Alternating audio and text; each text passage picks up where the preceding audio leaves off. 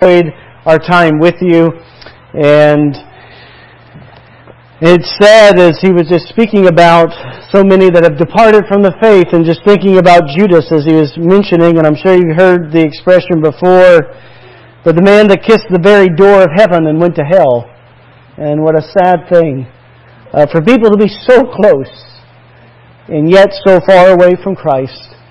And so I invite you, if you would, to take your Bibles this afternoon and turn with me to Psalm 80, uh, Psalm 85 this morning. I mean, afternoon, Psalm 85. Psalm 85. And let us hear the word of the Lord. We'll read the entirety of the Psalm, Psalm 85. Oh, I'm sorry. I was going to ask you about that, but I wasn't sure.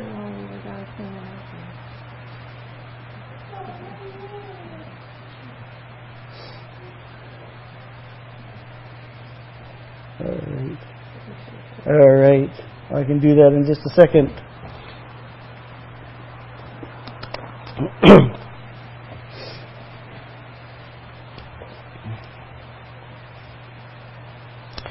Our scripture reading again from Psalm 85. Let us hear the word of the Lord. To the chief musician, a psalm for the sons of Korah. Lord, thou hast been favorable unto thy land. Thou hast brought back the captivity of Jacob. Thou hast forgiven the iniquity of thy people. Thou hast covered all their sin. Selah. Thou hast taken away all thy wrath. Thou hast turned thyself from the fierceness of thine anger.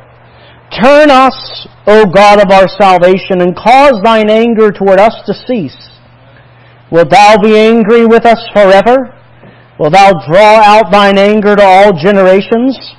Wilt thou not revive us again, that thy people may rejoice in thee? Show us thy mercy, O Lord, and grant us thy salvation. I will hear what God the Lord will speak, for he will speak peace unto his people and to his saints. But let them not turn again to folly. Surely his salvation is nigh them that fear him, that glory may dwell in our land. Mercy and truth are met together. Righteousness and peace have kissed each other. Truth shall spring out of the earth, and righteousness shall look down from heaven. Yea, the Lord shall give that which is good, and our land shall yield her increase. Righteousness shall go before him, and shall set us in the way of his steps. We trust the Lord will add his blessing to the reading of his own holy and errant an infallible word. Let us unite our hearts together in prayer. Our Father in heaven, as we come before Thee, we again acknowledge how desperately we need Thee. God, again, as the hymn writer said, all is vain unless the Spirit of the Holy One comes down. And Lord, we recognize that all of our efforts, all of our singing, even the preaching of Thy Word this moment, is vain unless it is empowered and and endued by thy Spirit. And so, Lord, I pray that you would come upon the preached word. God, you promised to bless the foolishness of preaching. You have chosen to use the foolishness of preaching to save those which would believe. Lord, we pray that you would come upon the preacher today. Give me that unction, that function of the Spirit of the living God to declare the unsearchable riches of Christ. Lord, I pray again that you would make me, as it were, an oracle of God. That God, that you would open up my mouth, and that God, that you would fill it with words from heaven. Lord, we want to be careful to give you all the glory. Lord, I do also pray that you'd be with all those that would be listening. As no doubt tiredness and slumberness could come upon them, I pray, O God, as we have just sung about, revive thy work, O God, and disturb the sleep of death. Lord, save us from the folding of the hands to sleep at this moment. That, Lord, that we be attentive to Thy Word. And that, God, that You'd grip our hearts by it. For we ask it in Jesus' name. Amen.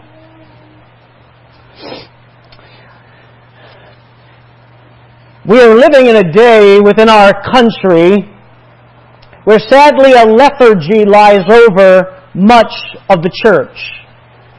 And sadly, here in these United States of America, 75 to 150 churches are closing every week. Churches that you no doubt have driven across, across this great state of New York and other parts of this Northeast, that once were bulwarks for the faith, have turned against the gospel truth and have become apostate, and pulpits that now preach theological liberalism, and they preach wokeness. But thank God there's churches like this where once they preached a Unitarian Universalist gospel, and now the gospel sounds from this pulpit. Sadly, today social justice has pervaded many churches and denominations. And salvations and baptisms are declining in conservative denominations all across America. Interest in the prayer meetings are at an all-time low in conservative churches. Doctrine is considered something that is just divisive, something that we should not talk about. And large sections of our country have abandoned the faith of our fathers and lie unevangelized. I submit unto you that what the church needs at this juncture in history is revival. More than ever, we need to keep this text before us, our text for our message, Psalm 85 verse 6 wilt thou not revive us again, that thy people may rejoice in thee. And I want to focus just briefly this afternoon on this thought. We need revival. We need revival. Oh, my friends, we say it so often, but do we really mean what we are speaking? Do we really realize how desperately we need a moving of the Holy Spirit? The first thing I want you to see with me in this text is that we need to remember past revival. Look with me in our text. Wilt thou not revive us again? That little word again. Here's a memory of past revival. Spurgeon regarding this psalm said this, that this is the prayer of a patriot for his afflicted country in which he pleads for the Lord's former mercies and by faith foresees brighter days. Here, David is pleading the cause of afflicted Israel. He is recalling the former days of glory. No doubt I can see David and in my mind's eye as he is recalling the glorious history of Israel. He no doubt recalls the passing over of the Red Sea and he remembers as Moses led the children of Israel out of Egypt and they came to the Red Sea. There was a Red Sea before them. There was Pharaoh's armies behind them. There was fear within them. But God was above them, ready to deliver them and bring them safely to the other side. And you read that when they made it to the other side, that Miriam and Moses and them began to dance and to sing praises unto God for such a glorious deliverance. I can imagine David remembering the cloud by day and the pillar of fire by night that guided them.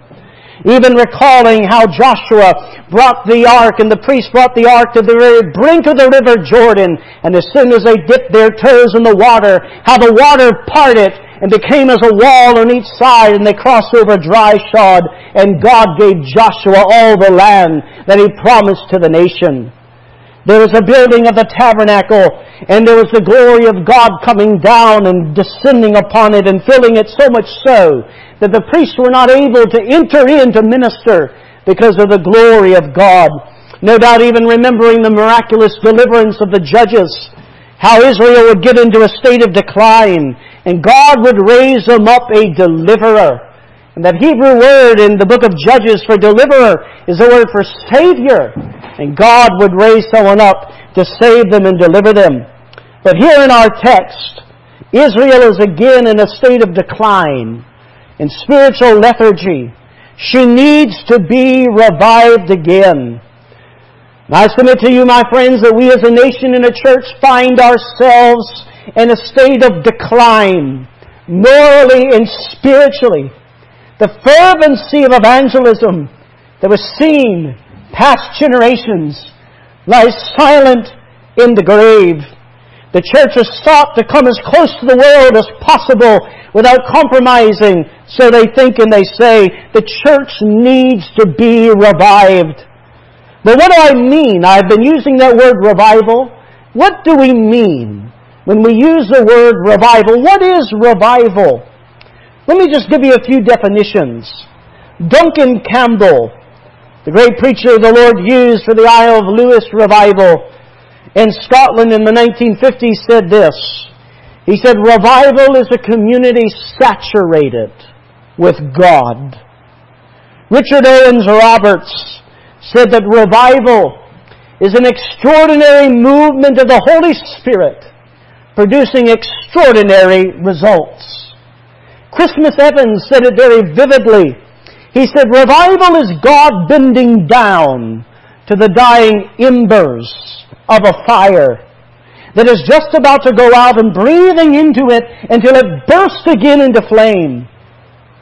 Adrian Rogers said it simply this way. Revival is simply God coming down. And is that not what Isaiah 64 verse 1 says? Oh, that thou wouldest rend the heavens and come down, that the mountains might flow down at thy presence.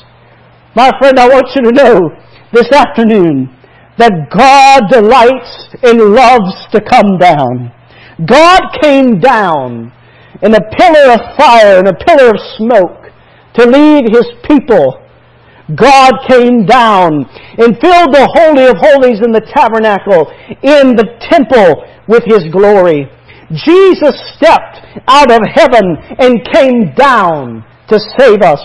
The Holy Spirit at Pentecost came down, baptizing the early church with power.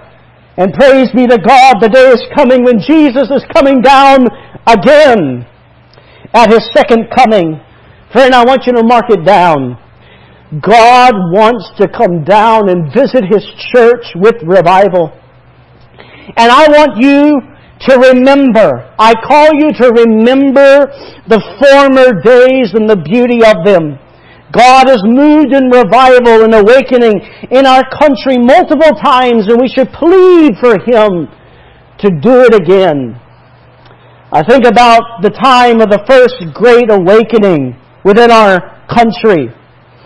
As the Puritans had fled from England, they came, as you know, to the Massachusetts Bay, and there was the Massachusetts Bay colonies, and they established congregational churches all over New England. These churches were essentially churches that held to the Westminster standards, but chose rather to believe in a congregational polity, but they were very much reformed. And they began to preach the gospel, and God richly blessed, but there came in something known as the halfway covenant where it brought many unbelievers into the church, and the church began to enter into a state of decline. It was then, some years after this took place, that God raised up a mighty preacher in Massachusetts and Connecticut by the name of Jonathan Edwards. And you, know, you no doubt remember that wonderful sermon he preached that God so mightily used from his text in Deuteronomy that your foot shall slide in due time. And he preached that text, sinners in the hands of an angry God. And you recount how people held on to the pillars of the church and held on to the pews, fearing that any moment that their foot, that their feet would slide and drop down into hell, that the very earth beneath them would open up and swallow them as God did to the sons of Korah. God mightily moved across New England. God used the preaching of a man in the same time period by the name of George Whitefield that was so mightily used, it was said that more people saw George Whitefield than they ever saw the President of the United States. That he was such a well-known figure everywhere as he went. He preached, and it's a story recorded by Whitefield, that one man asked him, they said, Mr. Whitefield, how come every single time you go to a particular area, you always preach on John 3 that ye must be born again? And his response was, he said, young man, because Jesus said you must be born again. And so George Whitefield was mightily used. There was a mighty moving of the Spirit And then in the 1790s into the 1800s, there was revival stirrings in Kentucky and Tennessee. But far removed from this area, there's an area that really interests me. And it is in New England in particular, amongst the Reformed in particular Baptists in 1780 to 1820. You can read instances of 25 to 50 people converted at a time and churches being established. And I, you'll see a picture in my slideshow when we go downstairs. But one of the ministers that God used so greatly was a man by the name of Isaac Case. He was born in Rehoboth, Massachusetts. At age 18, he was converted to Christ. In 1783, he had a letter read to him by the Reverend Isaac Backus. This letter was sent by a preacher from the new territory of Maine pleading for men to come to Lincoln County, Maine because of the need of laborers. And when Isaac Backus read this letter to Isaac Case, he was so moved by the letter that immediately he set off for Maine. He was already doing missions work in north central Massachusetts into Vermont and had already planted some churches. But it was then upon reading this letter, he was soon ordained and sent as a preacher at large to the area of Maine. And this man, who you likely have never heard about, Isaac Case, I believe was the greatest church planter that America has ever seen. He planted over 300 Reformed Baptist churches in Maine, Vermont, Massachusetts, New Brunswick, and Nova Scotia. He traveled all over preaching Christ. Everywhere as he went, as soon as he crossed uh, the New Hampshire border and he went across the Kennebec River into Maine, he said that I found the fields already white. And here's an account from his diary while he was in Thomaston, Maine, down on the coast, while he was preaching and multitudes were coming to Christ. He said, I think I have seen more of the power and the glory of our God since I've been in these parts than ever I saw before. Poor shelterless souls fleeing to Christ for shelter and praising the Lord for free grace through the merits of Christ's righteousness, which runs down our streets like mighty streams.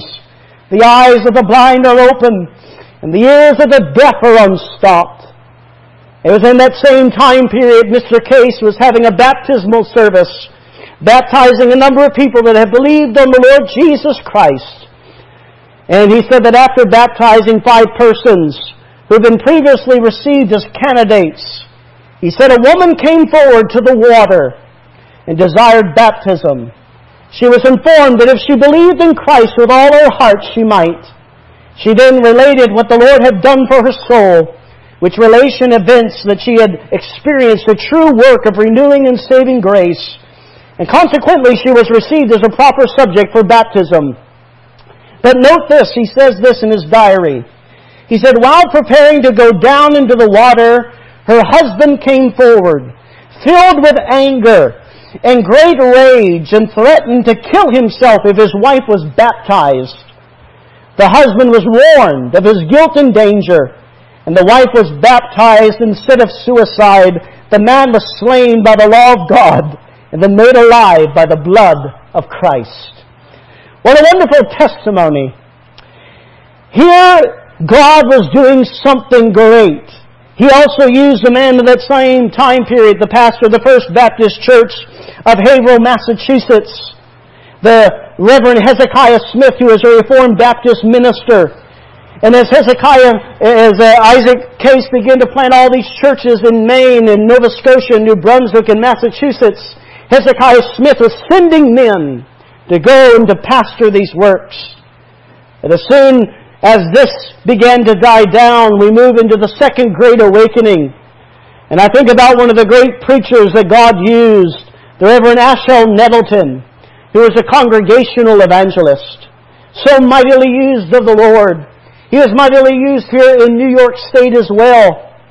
And there's estimated some 30,000 souls that came to Christ underneath his ministry. Just earlier yesterday I was reading and they said that if you were to take into account the number of people living today and put that same number back into, uh, into uh, Ashel Nettleton's ministry, that if a man had the same type of ministry as Ashel Nettleton uh, did today, that approximately 600,000 souls would have been converted to Christ. That's the, the approximate guesstimate based upon our current population. And as you know, your minister has no doubt spoken to you about the 1950s Isle of Lewis revival. And Duncan Campbell, I can hear it if you've never heard Duncan Campbell's account of the revival on the Isle of Lewis. You've got to leave this building this afternoon, go and listen to sermon audio, find Duncan Campbell's personal account. It will bless your heart about what God had done. And I can still hear it in my mind. Duncan Campbell's Scottish brogue, as he said, God came down. And how God visited such a small little place. And you might be here today thinking, Pastor, you just don't understand. We're in such a small little place. Certainly God is not interested about this little place in Boston, New York. Oh, my friend, God is very much interested God is very interested when His people cry out to Him. I think about the little place where I lived in Maine, in northern Maine, where He had planted a church. And I began to wonder in that northern Aroostook County area of Maine in which we lived on the New Brunswick border, if God had ever stepped down and moved in that area. And in 1949, I found an account of Dr. Bob Jones Sr. coming and preaching in Presque Isle, Maine. And between 50 to 200 potato farmers were saved each night at those meetings. And there's still the testimony of it with churches that have been established because of those meetings. My friends, I ask you, will you say as the psalmist, wilt thou not revive us again, that thy people may rejoice in thee? My friends, are you longing for a moving of the Spirit in our day? Some of you that have been saved for any length of time, you may remember days of past blessing within the church. Don't you long for God to do it again? I long for revival. I've never seen revival in my life. I've read a whole lot about it, but I've never seen it. And it's been my prayer that God would graciously send a moving of a spirit and what God did then, He is well able to perform today. Let us believe and lay hold of the promises. There is the memory of past revival. But I want you to also see in our text here, not only do we need to remember past revival, but we need to identify the person of revival. Wilt thou not revive us again? Notice who the person of revival is. It is thou, it is the Lord. There's something you and I must understand. Revival is not something that is brought down by man, but it is sovereignly sent by God. Wilt thou not revive us again? Man cannot schedule revival. Oh, there's churches you might drive by, they have their revival meeting signs. You cannot schedule a revival, and I understand what they're doing. Man cannot, through quote, new measures bring revival. What do I mean by that? Well, this comes from Charles Finney, who essentially, essentially said, if you do X, Y, and Z, then you will get the result of a revival. So he essentially boiled down revival to a mathematical equation. That if you and I do this, do this, do this, then revival will come. You say, but preacher, you just don't understand. If we only had the right men come and preach, then revival would come. But there's something you must understand as well. Man does not carry revival in his pocket. Dr. Alan Cairns, that preached down at the Greenville Church for so many years, did not and could not bring revival. Dr. Ian Paisley, the founder of our denomination, did not and could not bring revival. Oh, praise God. He experienced it to some degree in his ministry, but he was not the one that brought it in. It was sovereignly brought by God. When I think about the reformers and Jonathan Edwards, George Whitefield, John Wesley, Ashel Nettleton, Isaac Case, and Duncan Campbell, not a one was a generator of revival. These were men who were but vessels through which the Spirit flowed. Oh, you might say, well, if we just had the right programs, Oh yes, we just had the right programs, the right children's ministry. We, we had Awana. We had all these various ministries. We had youth group. We had all this stuff. Then, yes, yes, yes, then God would send revival. Or if we just had the right kind of altar call, people would respond to their need. And if the preacher uses enough emotional tactics that lead the congregation into weeping and fainting, oh yes, then we would have revival. Or if maybe just the right kind of music was played at the end of the service, then we could generate an emotional response. But these responses many times lead to emotional change but no lasting fruit. Oh, the preacher, if we just had an around-the-clock prayer meeting at the church a number of weeks before special meetings, then revival would come. Or, you know, if we just read Scripture more every day, then revival would come. Well, how much more Scripture do you have to read every day? You have to read five more minutes a day? Ten more minutes a day? A half hour a day? Well, if we were just more ecumenical, and we gathered with other churches, then we would have revival. For did not Jesus say he desired us just all to be one? Let's just throw down all our doctrinal barriers. Let's just love Jesus, and let's just yoke up with everyone that has somehow lays hold of the name of Jesus. Oh yes, that will bring revival, so many people think. If we were just more aggressive in our evangelistic team at church, then we would know revival. If every person in our church just told one soul about Jesus, oh no, then we would know revival. But you must understand, just because you pray, you fast, you read your Bible, you evangelize for a certain amount of time in your own personal life, it does not mean that you will necessarily get revival because we must remember that God is the sovereign of it. But this does not mean that we should not do these things. For these are indeed an evidence of a heart that has been revived by God. The problem with the above mentioned ideas of some of these things I've shared with you is that many think that they can bring sovereign God down from heaven by their actions and prayers alone, as if He is a genie in the bottle. And if you just uh, wish certain things, rub the lamp a certain way, then God will do whatever you ask Him to do. They fail to see that while God delights in some of these things that I have mentioned, they are not an end in and of themselves. To think that we can cause revival is akin to thinking that we can cause our own regeneration. It is impossible. We must remember that it is God that miraculously stirred. And I think about Haggai 1 in verse 14. That God stirred up the spirit of Zerubbabel. And He stirred up the hearts of the politicians and the leaders and the people to do and to build a work for God. And it is God that we must trust to stir the hearts of His people still. Oh, how much more is accomplished when God stirs the heart, rather than just mere emotion alone. Habakkuk recognized this.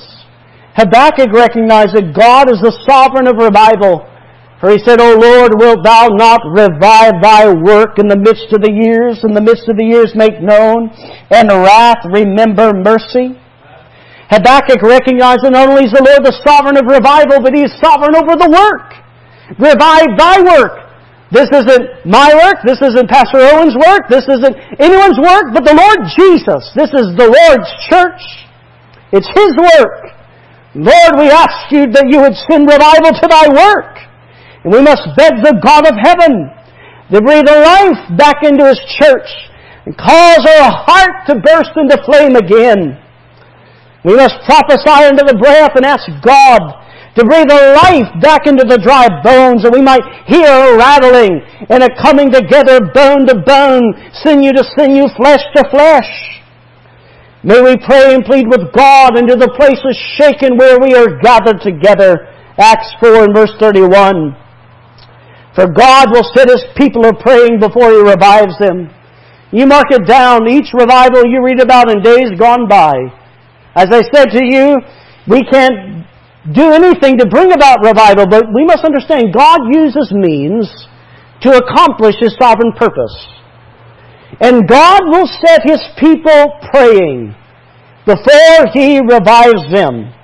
You read about all these movements of God I have spoken about already and you will find that they all go back to some prayer meeting of people, young people, women, men getting together, burdened about a particular thing. Where did that burden come from? It came from God. And when God puts a real burden upon a people, God begins to move.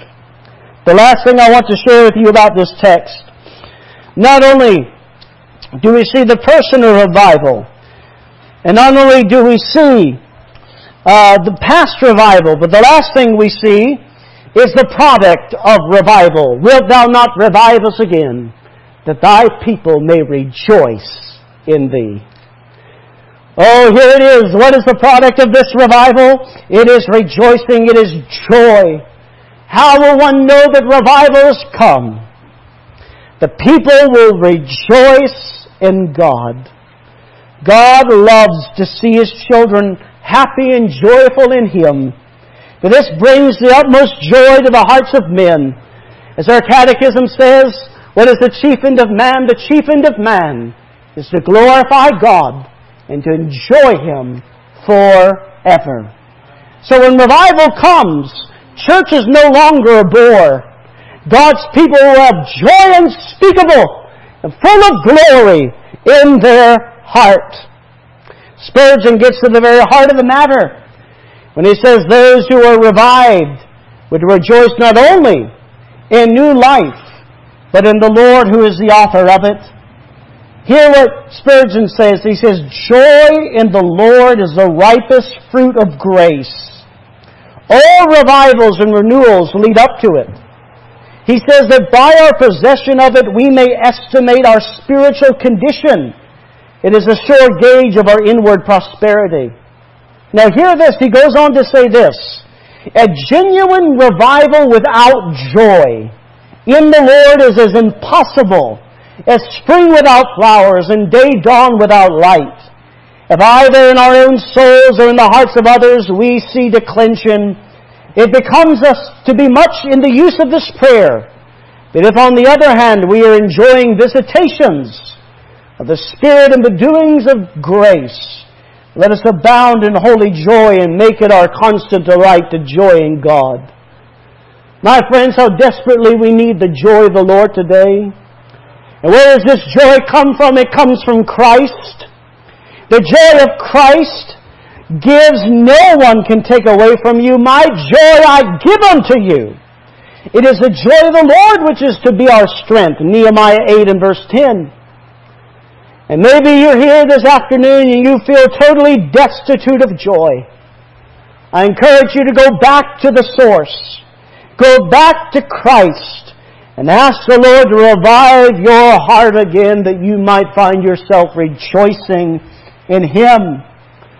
And may the joy that no one can take away be very evident in our lives. So I ask you, is the joy of the Lord your portion today? If so, you know a measure of revival in your own life. But rejoicing is not the only fruit of revival. When revival comes to the church, then awakening often comes to the community. Revival has a positive effect then upon our land. For when the church gets revived and stirred by the Holy Spirit, then God's people get moving and going with the gospel of grace. And when they get going with the gospel of grace and souls get saved, churches get planted. But another fruit of revival is the calling of men to preach the word and men and women to the mission field and how desperately we need the raising up of men to preach the gospel. And as I shared with your pastor the other day, I'm very much burdened about the northeast area. And there's so many little towns scattered across the northeast and my friends, if the Northeast does not reach for Christ, we're in serious trouble. We must reach this area for Christ. We must beg the Lord of the harvest that He raise up men, launch them out into all these little villages and hamlets and towns and cities all across the Northeast. As I'll share with you, when we go downstairs, it is dreadful statistics about the land and the area in which we live. Another fruit of revival is greater personal and corporate holiness when God's people are revived, they have a greater sense of their own sin, greater desire to be closer to God. And there's a greater work within the church of God. And when there's sin in the camp, God has a way of getting it out when revival comes. I'll never forget one of the services I was in down in Bogalusa, Louisiana at the Bensford Baptist Church. I remember they were having a Bible conference and one minister was asked to come and preach, and I remember he was preaching several nights. There must have been about the fourth night of the meeting. And the church was filled to capacity. It sat about 700 people. And I remember one of the ladies, she got up and she began to sing an opening song on the piano. She began to sing that hymn, I dreamed of a city called glory, so bright and so fair. And I remember as soon as she began to sing, the Spirit of God came rushing in, and that may sound very subjective to you, but I want you to understand what I'm saying. Just hear me out to what I'm saying. I remember as soon as she began to sing, in that large auditorium, I remember people standing up on one side of the church, and other people standing up on the other. And I remember seeing them as I sat in the middle, these people coming and embracing with tears in their eyes. And they were coming together and they were asking each other to be forgiven they were asking for forgiveness of past sins done and past wrongs done. And I remember the church had so much sin in the camp. This went on for about an hour. People hugging each other and praying and getting things right. In the middle of the church, it was one of the sweetest services I've ever been in in my life. God, my friends, came down and dealt with these issues in the church. And a church that hadn't seen much happen in years. Once these things got right in the church, I remember speaking to the minister that the next weeks there were multitudes of people that were coming to Christ and people being baptized and people joining the church. The Lord had come down and visited and dealt with the congregation. And my friend, God is well able to do the same today. Might we be like M'Cheyne and desire greater holiness and make us as holy as a pardoned sinner can possibly be. So I ask you, do you long for these fruits of revival today? Do you long to see it? It is right to pray for them, but I want you to realize that these things come from a supernatural moving of the Holy Spirit. But to what end do we pray for revival? Do we pray for it just because we want our churches to have more people? Do we pray for it just because we want to look good numerically? To what end do we pray for revival? I believe Joshua answers it for us in Joshua 4:24. He says this that all the people of the earth might know the hand of the Lord that it is mighty, that ye might fear the Lord your God forever. I think this is the great end of revival, that all the earth might know the hand of the Lord that it is mighty to move in the hearts of God's people, that the hand of the Lord is mighty to save, and that the fear of the Lord would encompass our land, that we might experience what I believe is written in the book of Isaiah, that fearfulness will encompass round about the hypocrites. Let us pray for heaven sent, God glorifying, Spirit empowered revival. And let us trust the sovereign Lord descended when He pleases. Pray that God's people may find themselves rejoicing in Him. My friend, do not lose hope. Do not lose hope. As I shared with you this morning, our Lord has ascended. He's seated on the right hand. He has all power and all dominion now. And He is able to send revival even this day. And it's not the darkness of our present day. Does not it even present a greater opportunity for revival? For God delights to shine the light in the darkest of times. So may we soon say, as we read in 1 Kings 18:41, "Get thee up, for there is a sound of an abundance of rain." Amen. Let us pray.